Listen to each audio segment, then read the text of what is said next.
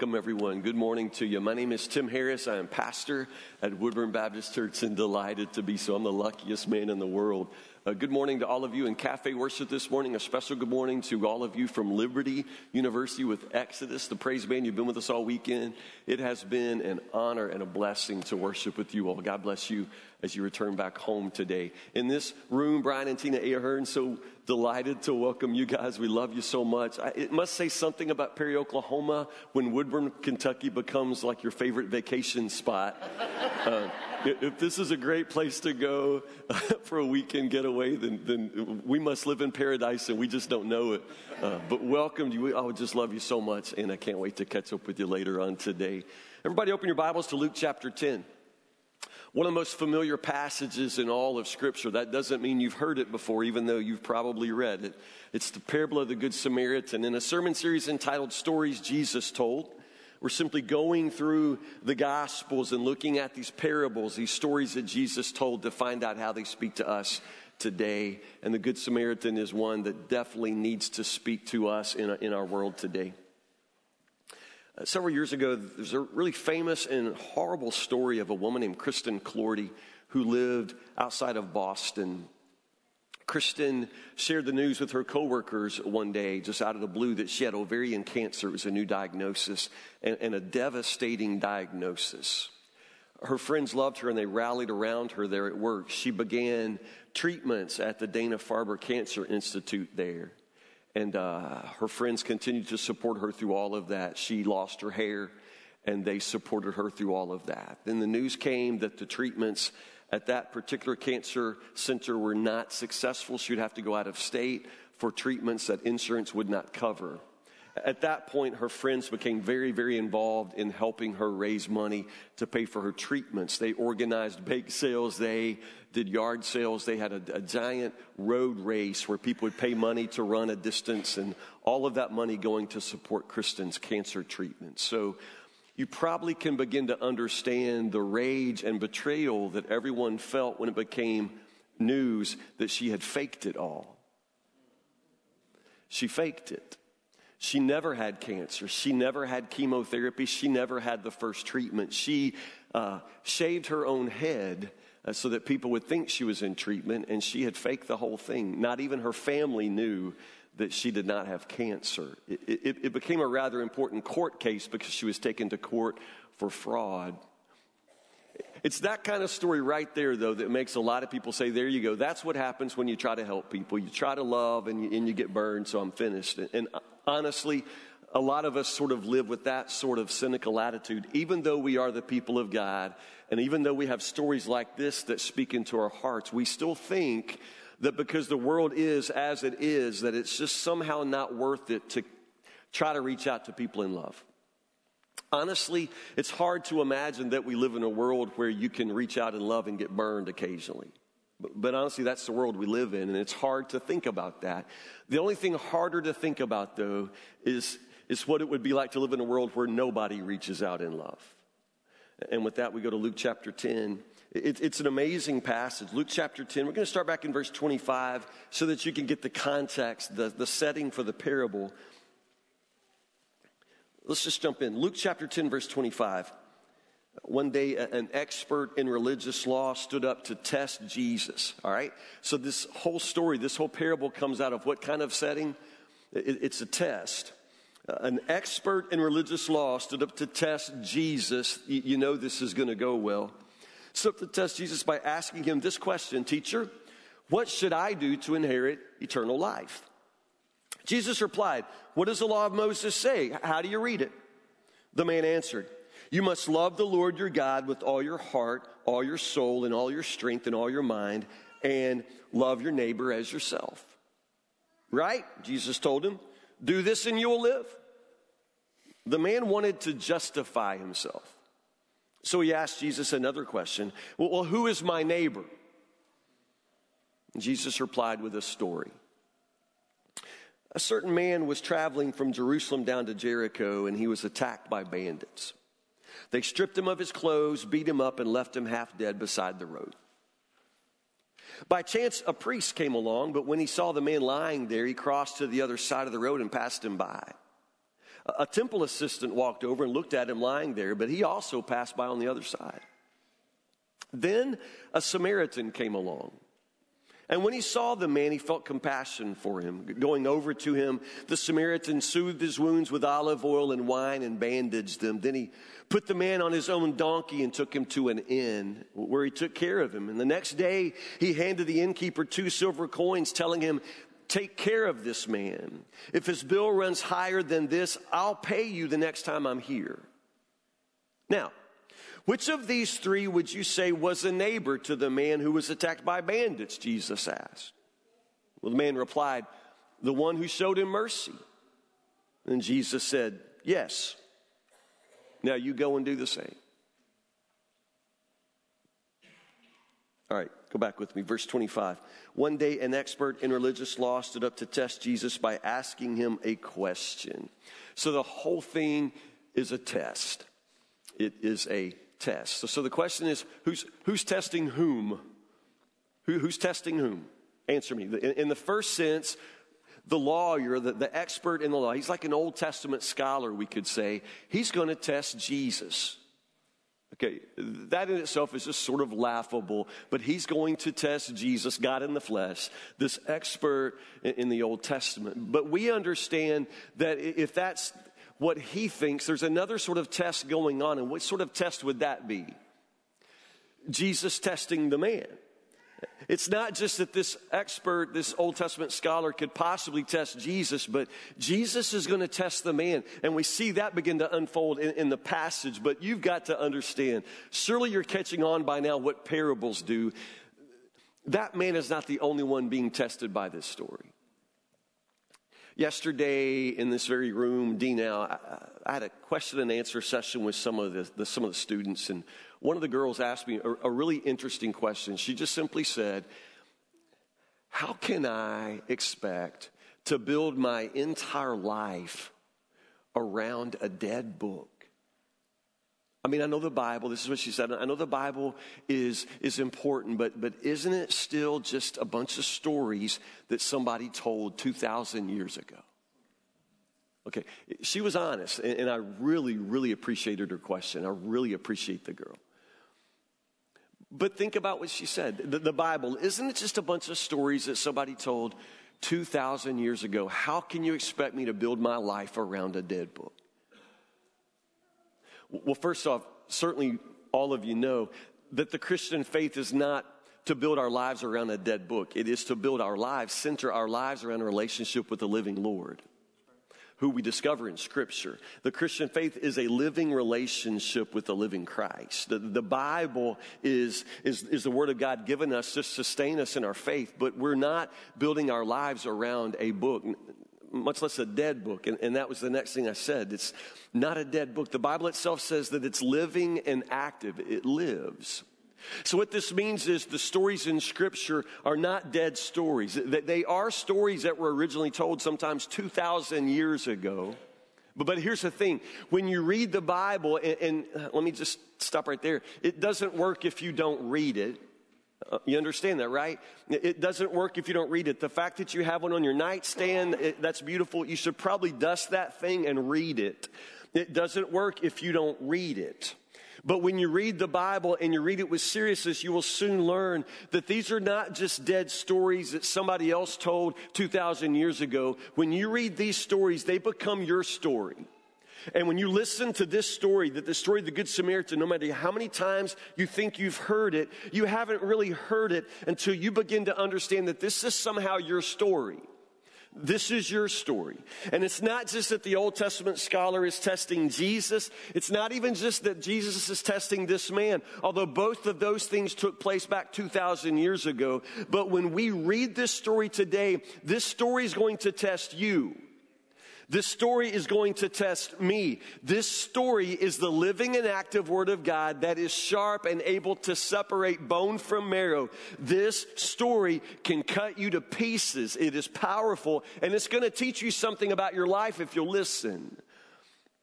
So there's a test going on. Parables always do that. So the man asks a question, he just simply says, What must I do to inherit eternal life? Now, again, he's not asking that question because he wants to know. Understand that. He's not asking because he, he wants to know something that he thinks Jesus can tell him. He's only doing this to test Jesus, or you might say he wants to embarrass Jesus. One way or the other, it's not a sincere, honest question. It is a question that is crafted in such a way to try to bring Jesus down. Jesus knows this stuff and he doesn't really, as you'll notice, he doesn't entertain a lot of that from the beginning. He just sort of says, Well, you've read the scriptures. What does it say? And then the man answers, What does he say? And this too is interesting. He says, Well, the Old Testament says you should love.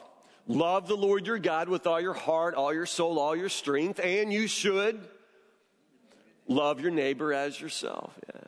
Interesting, yesterday, same room, same question and answer session. One of the girls asked, What do you do with the Bible where the Old Testament has this God who is angry and this God who orders the, the slaughter of so many people and so many wars. And, and then you get to the New Testament and, and there's God in the flesh, Jesus, who shows us such a different face of God. It, Jesus is loving and forgiving and welcoming and he turns the other cheek. And how do you hold together the Old Testament and New Testament when they seem to have such different messages, such different pictures of God?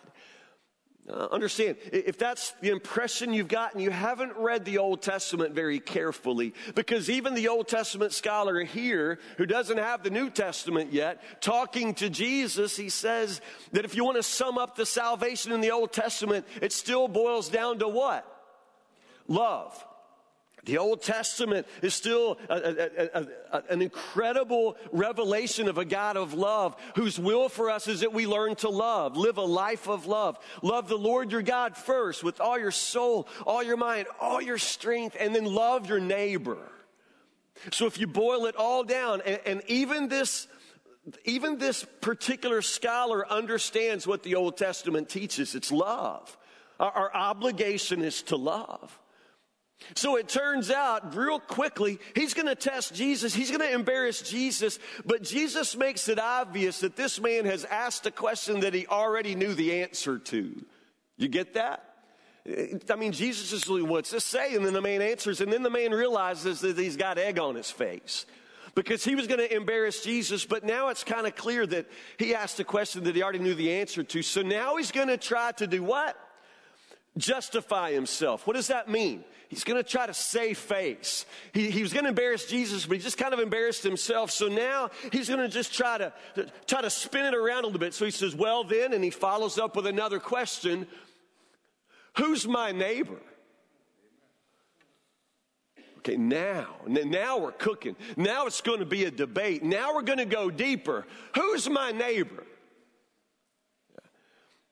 This is so awesome. You just absolutely have to love Jesus and, and, and, the way his mind works and the way he deals with people. Who's my neighbor? What kind of question is that? Now, if the first question was not very sincere, I promise you this one is because this is a real question. If I'm supposed to love my neighbor as myself, then, then who is my neighbor? You like that question? You want the answer to that question? We all want the answer to that question because that question in itself sort of implies the opposite question, which is our real question.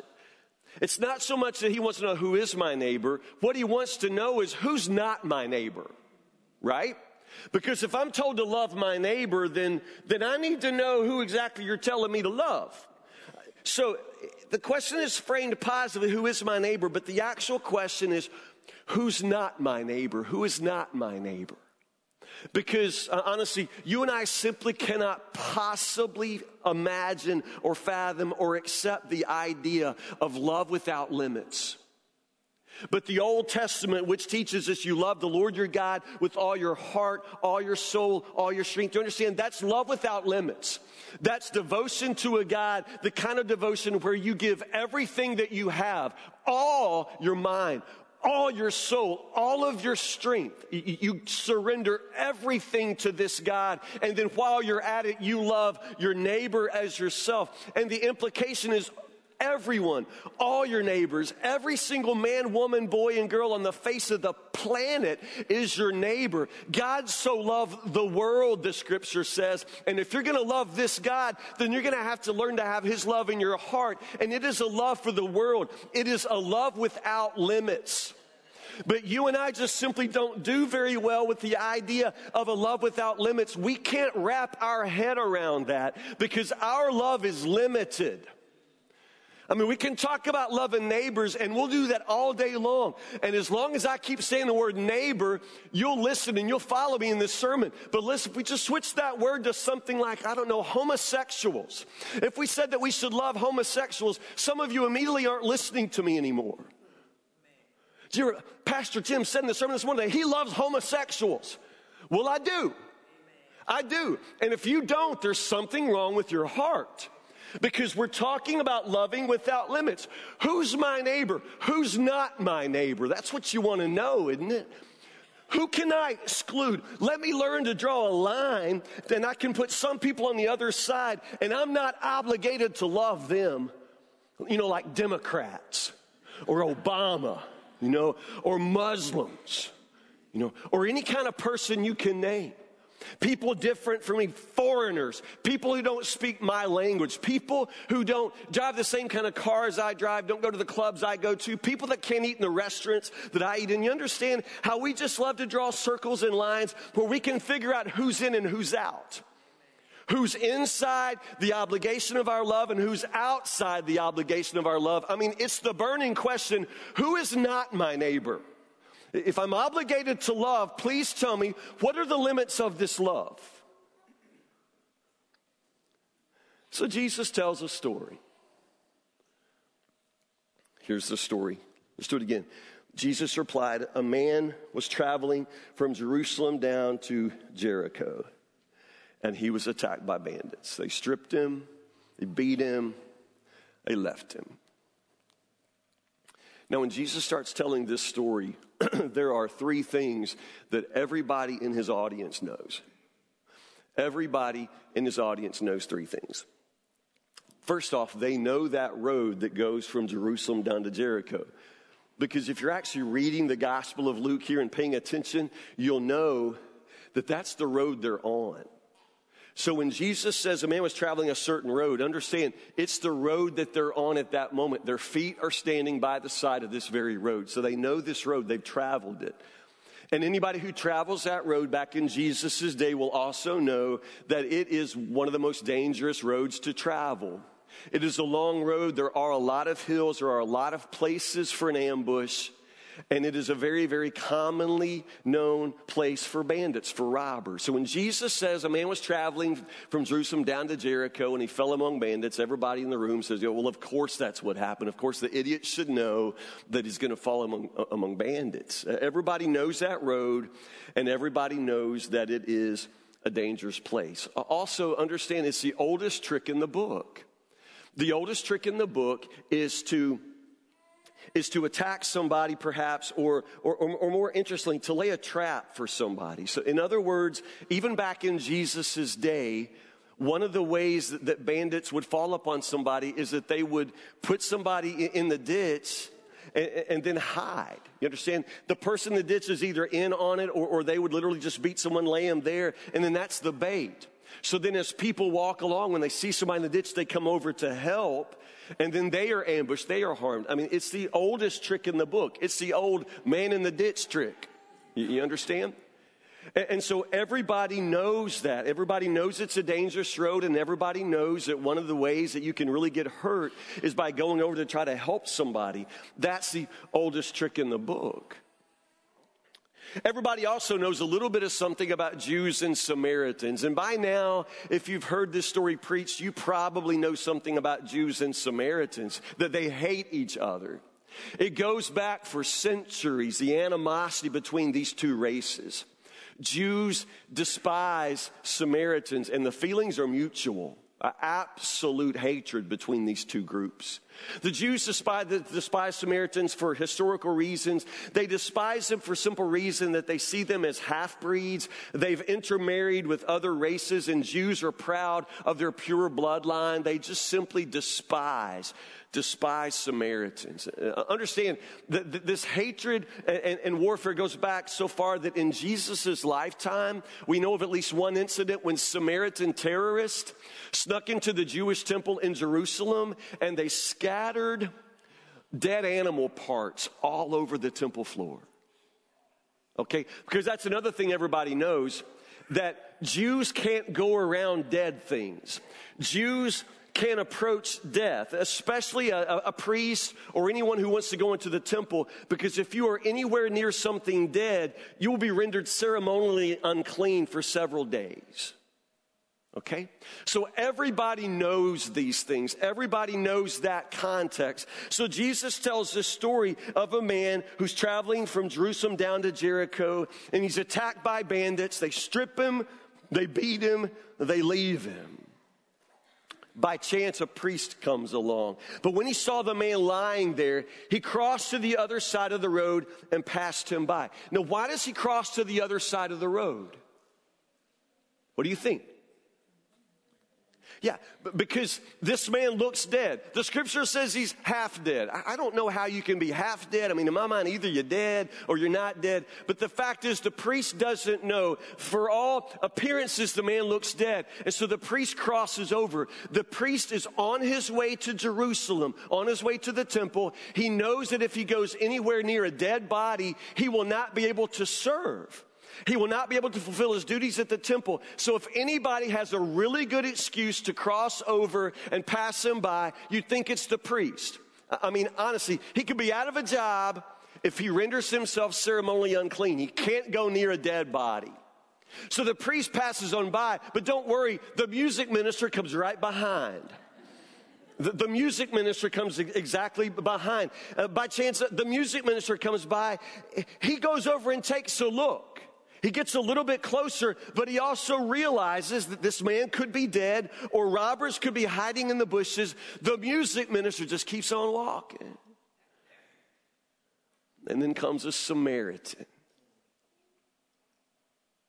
Yeah, when the people heard Jesus say the word Samaritan, what do you think they thought? Where, where did their minds go? They probably couldn't possibly imagine how that story would end.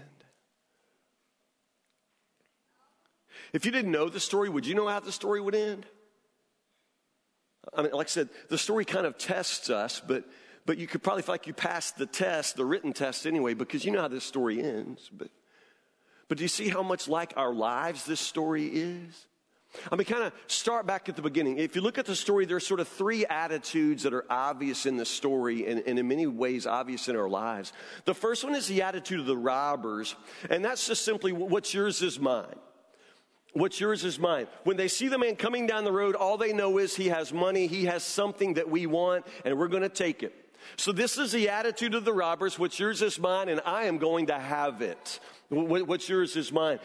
What you and I know by now, of course, is that the whole world is a bad neighborhood. The entire world is a bad neighborhood because we are surrounded by people who think like this. What's yours is mine. Whatever you have, they want it, and whatever you have, they will take it if they can. And we learn to live in this world and we learn to defend ourselves in this world. We learn simply to guard what is ours. Because the world is full of people who say, What's yours is mine. You then see a second kind of attitude, and unfortunately, you see it in the religious people, and their attitude is more, What's mine is mine. In other words, when the priest sees the man in need and he has every resource at his disposal to help, he will not help because what's mine is mine. What's mine is mine. It is mine until I give it to you, and I may choose just not to give it to you. And that's exactly what the priest does. Also, the Levite, that they simply do not help. They will not share what is theirs because it's theirs. Understand, they have a lot at stake. If they were to stop and help, they could be late to church. If they were to stop and help, understand they could, they could become ceremonially unclean. If they were to stop and help, they could get blood or pus or whatever on their clothes, on their garments. I mean, you know, you could get something on, on your clean leather car seats if you throw this dead body in the back seat. Understand, there's a lot to lose, and I don't intend to lose what is mine. I'm hanging on to what is mine. I worked for what is mine. It's mine.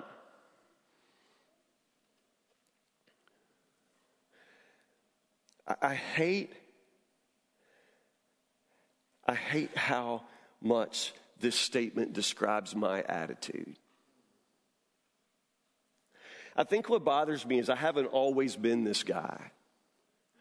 I feel like when I was younger, I was a little um, more courageous and generous in helping people. I hate that I'm not that way so much anymore. In some ways, it's, it's, it's, it's ministry that's made me kind of selfish. It's, it's a life of helping people that eventually kind of makes you um, just kind of burned out on people, you know, and not as generous because I've given before and it didn't seem appreciated, or sometimes I felt like, you know, I, I just got took. I don't like to be taken. So maybe I've developed kind of a what's mine is mine attitude. Woodburn Baptist Church, we love to help people. We always sort of do that sort of under the table. I mean, everybody knows where the money is, it's, it's well accounted for. But when people come for help, we don't publicize that. We try to protect people. So a lot of that is just people coming in and out and receiving help. And, you know, people don't know about that, but we do a lot of it. And the thing is, we, we keep really good records because we want to be good stewards of the money. You know, people come in, and sometimes I just think, I, have seen you 20 times. I've been here 20 years. I've seen you 20 times. I've helped you every Christmas, you know. One lady comes in, and I know her, and she doesn't recognize me. You know, I mean, I know her for, I, I recognize her voice on the phone, you know. She goes to so many churches asking for help. She, she uh, uh, one preacher's like another. She doesn't even remember what we've given her. She doesn't remember the day that I gave her bottles of water and she said, Don't you have any Diet Coke? It's just people like that that make me think, man, why, why are we giving money to people who don't, probably don't even need it?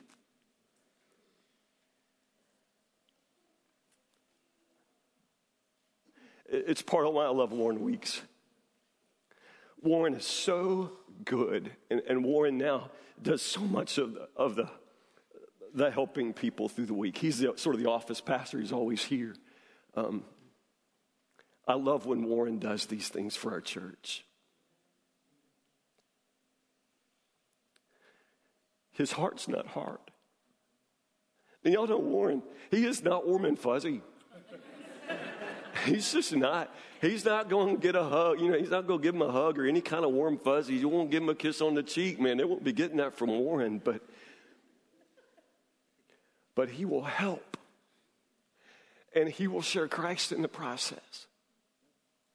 And he is one of the most unselfish and compassionate men that I've ever worked with. God help us. It's the religious people in the story that have this attitude of what's mine is mine, and I will, I will hang on to it. I don't want to be that pastor. I don't, I don't want to be that man. I don't want to live in the world where people think like this and operate like this. I want to be in the world that, that, the Samaritan represents here. His attitude is so different. He simply says, What's mine is yours. What's mine is yours. It's the most liberating and wonderful way to live when what you have you have but you you hold it loosely if i if i've got it and you need it it's yours it's just already yours it's not what's mine is mine what's mine is yours if you need it take it I mean, don't you want to live like that? Don't you want to be in that world? It's the Samaritan. He's the least likely one you would think to have that attitude, but it's the attitude that he has.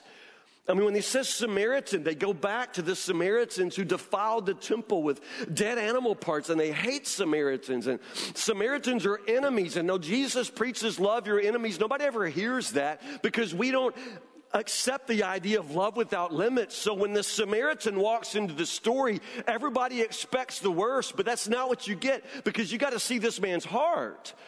What's mine is yours. We don't know where the Samaritan's going, but he's traveling. He's not out for a joyride. He's got places to be and, and people to see too. He's, he's not less important than the priest or the music minister, but he stops. He still stops. Whatever he was doing is no longer as important as a man in the ditch. Do you get that? Uh, I mean, no matter what else, you can say there's a man in the ditch, and that now takes priority over everything else. He stops and he goes to work.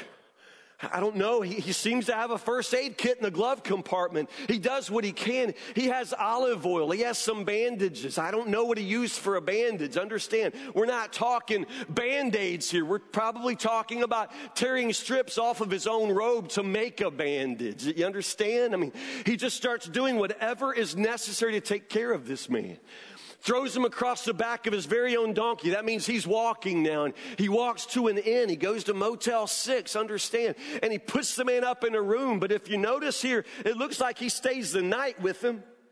I mean, it looks like that to me because it's the next morning when he says, Hey, we'll settle up later. It really looks like he spends the night. Would you do that? A motel room with a stranger who could wake up in the middle of the night and kill you in your sleep? How can you think like that? I mean, it's a man that needs help. Tells the innkeeper, listen, here's what I got now. Swipe my credit card and keep my number, and I'll check back, man. Whatever this man requires for as long as he's got to stay to get on his, get on his way, uh, I'll be good for it. What's mine is yours. Do you remember when you used to think more like that too? You remember when you were more giving and, and, and more joyful in giving? I, I know. I know who I'm talking to. I know this church. I know that this church, by your generosity, you took clean water to over 100 families in a village in Southeast Asia on the other side of the world. This church did that. I, I know how generous and good you can be. Here at church, though, I, I guess what I don't know is how many people you left in the ditch on the way to here. You know what I'm saying? How, how, many people you passed by to put your money in this plate? This is what we don't know. And understand your obligation doesn't begin, begin and end as you walk in and out of the doors of this church. Your, your obligation is love without limits. Your obligation is to the entire world. So, in case you've forgotten, a couple of hard lessons about love from this scripture. Um, the first one is, is obvious. You're to love everyone, and especially anyone in need. You are to love everyone. That doesn't just mean people of your race, doesn't just mean people that you click with automatically. It doesn't just mean people you work with or people inside your family. Everyone means everyone. You love enemies according to Jesus. You, you love, and especially people in need. Especially people in need. If your heart doesn't break in the face of someone who has need, there's something wrong with your heart. Because God's heart breaks for every single person who suffers. You are to love everyone, and especially people in need. Well, Brother Tim, aren't you being just a little bit naive? I mean, you get involved with people and, and, and, and it gets kind of complicated. I know. Let's talk about it. It gets very, very complicated. So let's just list it. Here we go. Love makes you stop what you're doing for longer than you expect. That's just kind of a rule of life. So accept that.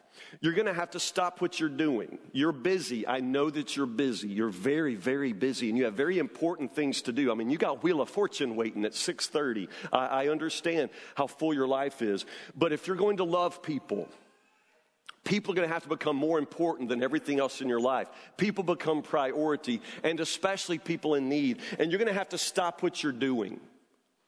You're going to have to stop. You're going to have to be late. You're going to have to miss something. You're going to have to interrupt your life for the sake of love. It's what the Samaritan does. It's what Jesus does. It's what people who follow Jesus will do. You stop what you're doing, and you're going to have to stop it for longer than you expect. The Samaritan loses probably 24 hours out of his life. He doesn't think twice, he doesn't count that cost. You need to stop thinking about that too. Love makes you stop what you're doing for longer than you expect. Next, next rule love always costs more than you expect. Now you're thinking going in, okay, this guy on the side of the road, okay, I got about 75 cents worth of bandages in that. Take him to a motel. See, it's probably to be, that could be $85 for the night. I'll get my AAA discount. Maybe I'll, I'll use my new senior adult discount, something like that. And, uh, uh, but understand, it's just costly. It's always costly. It's not just money, uh, although you and I should be a little more willing to turn loose of money it's the emotional cost. And sometimes we'd rather give money than, than, than, give our hearts. But it's just, you remember, heart, mind, soul, strength. It's, it's the whole package. Love always costs more than you expect. It's going to cost more. And the freedom comes when you can do this without necessarily keeping up with the tab. If you just learn to give to people, just give and, don't expect anything in return. Don't keep score. Just give because God is so freely giving to you. You just give freely. Because love is always going to cost more than you expect.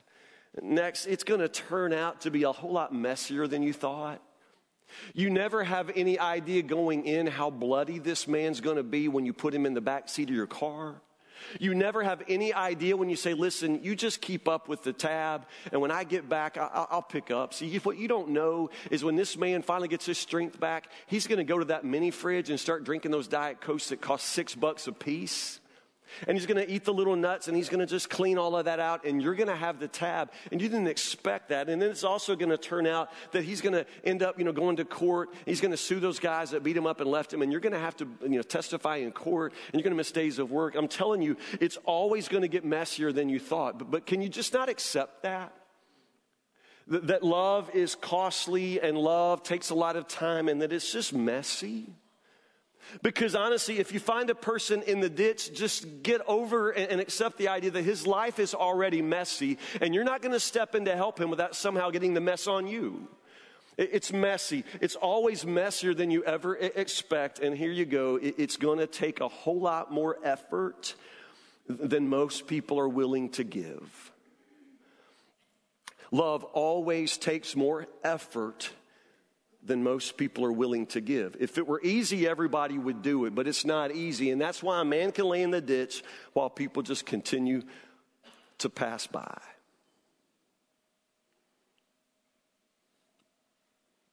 So the man wanted to uh, justify himself. He wanted to save face because he had asked a question that he kind of already knew the answer to. And so he said, uh, Who's my neighbor? And Jesus tells a story. Now, the first question, Jesus just boom. I mean, he just, you know, boom. He, he had the answer that just shut that man down. I mean, shut him down. And Jesus can do that. He can answer a question so directly that just shuts him down. But, but when the man asks the second question, who's my neighbor or who's not my neighbor, Jesus doesn't give a direct, shut down kind of answer. He tells a story. Why does he do that? Because, I don't know how to say this, Jesus isn't answering the question, he's answering the man. That makes perfect sense in my head. Does it make any sense in your head? He's not answering the question, he's answering the man. He's answering the soul. He's answering the question that the man doesn't ask, can't form. And in the process, the, the, the answer that Jesus gives shifts the question. Do you notice that? If the question is who is my neighbor or who's not my neighbor, that's not necessarily the question by the time you get to the end of the story. Notice that. Now, which of these three would you say was a neighbor? That's the question Jesus asked at the end. The man said, Who is my neighbor? Who's not my neighbor? But Jesus says at the end of the story, Now, which of these men was a neighbor to the man in the ditch? It's, it's a different question. It's, it's not who is my neighbor. The question becomes for Jesus, To whom can I be a neighbor? Can I be a neighbor to? It's, it's a very different question, but it's the question that most needs the answer. You understand that? I've told y'all about the day I was at Fern Terrace. It's an adult living facility. It's not really a nursing home. Uh, it's, it's an amazing place. Uh, I was preaching on love one day, and I know that Fern Terrace is a hard place to be. They're not nursing home patients. They're adults who, for whatever other reason, can't really live alone. So these people are healthy. They're not getting nursing care. They're energetic, um, and, and, and in some cases, difficult. And it's hard to live there because you can't really lock your doors. You have to leave your doors open, and people are in and out of each other's room. They, they argue a lot, that they steal. Uh, it, it's hard. And, and, so I was preaching on love for the, those at Fern Terrace that day who wanted to come to worship with me. And I ended, this, ended the lesson like this. I, I, say, How many of you would love to walk out of this room right now and, and meet somebody who's just going to be a true friend to you? I mean, every, every hand in the room shot up. Oh, oh. You know, how do you like to go out into that kitchen, walk out in that dining room, and, and meet somebody who's going to be a true friend, somebody who's going to love you for who you are? Oh, oh. And the funny thing is, this is there's this toothless lady on the front row who was all about this. She was just like, ah, just like a kid in class who really would have answered the question. She was going, uh, uh, uh. Every time I would ask it again, she'd go, uh. Like she wanted it so desperately. How many of you want to walk out of this room and find somebody who will love you, somebody who would help you every time you're in need? And she was like. I mean, she wanted that. I know she wanted it. How many of you like to walk out and, and, in just a minute shake the hand, look into the face of somebody who will love you unconditionally, who will forgive you, who will help you, who will give you anything you need? How many of you like to walk out and, and, and shake the hand of a true friend? And she's just like, Ugh. and then I said, okay, everybody, let's walk out and be that person. The lady in the front row going, when I said, be that person, she went, she did. She grunted at me. what was she saying? Oh, we're in trouble. Yeah. She liked the idea of going out and finding all of these people who were going to be like neighbors to her. Walk out and find somebody that'll help you.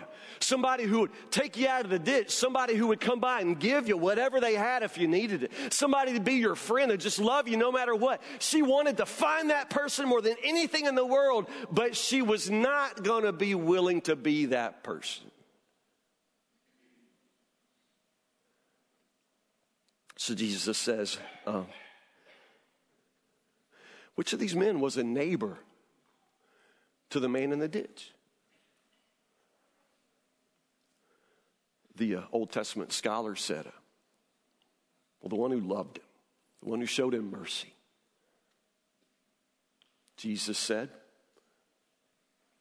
You go and you be that one. You go be that man. You go be the one that loves, shows mercy. You understand it yet? It's, it's, it's a test. And you're being tested. It's not about knowing the story, it's about being the person. It's about being the person who loves everyone. Love everyone. Pray with me.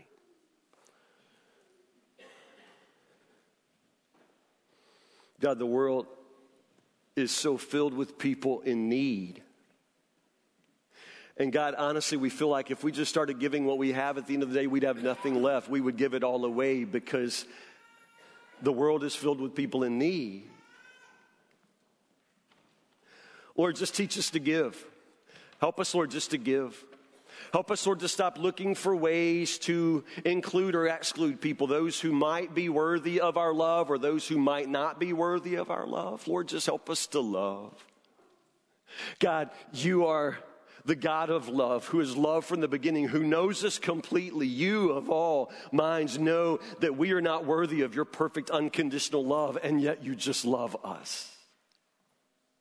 Now, put that kind of love in our hearts. God, some of us used to have a heart much more tender, but our hearts have grown hard. Some of us, Lord, used to be very bold and courageous in getting involved with others, but we've learned to play it safe. Oh, Lord Jesus, you did not play it safe. You went to the cross for the sake of the world. So, Lord Jesus, may we stop counting our pennies and wondering whether or not it's worth the cost to love people. Help us to love with all of our minds and all of our hearts and all of our strength. Help us to love other people more than we love ourselves, and we love ourselves a great deal. Lord, some of us have been the one in the ditch before, and we know what it is to need help and watch people pass by. Help us, Lord, never to forget what it feels like to be in the ditch. And those of us this, Lord, this week, who will be seeing people in ditches, oh God, make it so that we do not turn the other way and pass by. Give us love. Give us the courage to stop what we're doing. Help us to love whatever the cost, whatever effort is involved. Oh Lord Jesus, help us to love the way you love everyone without limits. We pray these things in the name of the Savior.